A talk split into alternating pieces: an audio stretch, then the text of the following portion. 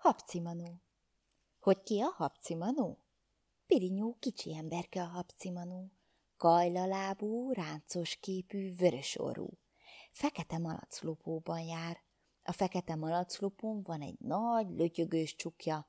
Azt a nagy, lötyögős csukját legtöbbször annyira a fejébe húzza a Hapcimanó, hogy az arcából csak az a nagy, vörös orra kukucskál ki, hanem az aztán messzire fénylik, akár az érett paprika.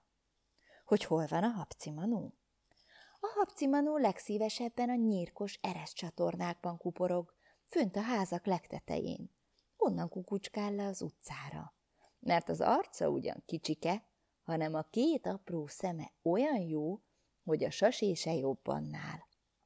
Amikor azután esik az eső, s az utca csupa pocsolya, a rakoncátlan lurkók meg addig tapicskálnak a pocsolyákban, amíg meg nem vizesedik a lábuk.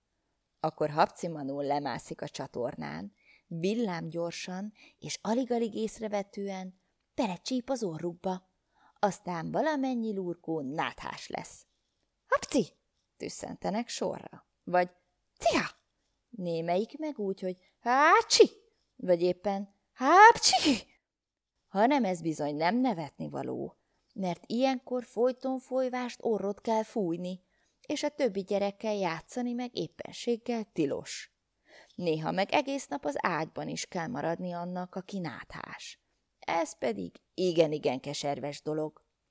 A Hapcimanó különben azt is ugyancsak lesi, hogy betakaróznak-e szépen a gyerekek este az ágyacskájukban, főleg télen. Őrizkedjetek hát nagyon a manótól, s ha valaha az utcán játszotok és kezdtek fázni, mert elhűl a lábatok, akkor gyorsan-gyorsan futkározzatok egyet, mert a Hapcimanó résen van ugyan, hanem a lába az olyan kurta és olyan kajla, hogy azt a gyereket, aki gyorsan elszalad előle, soha napján se éri utol.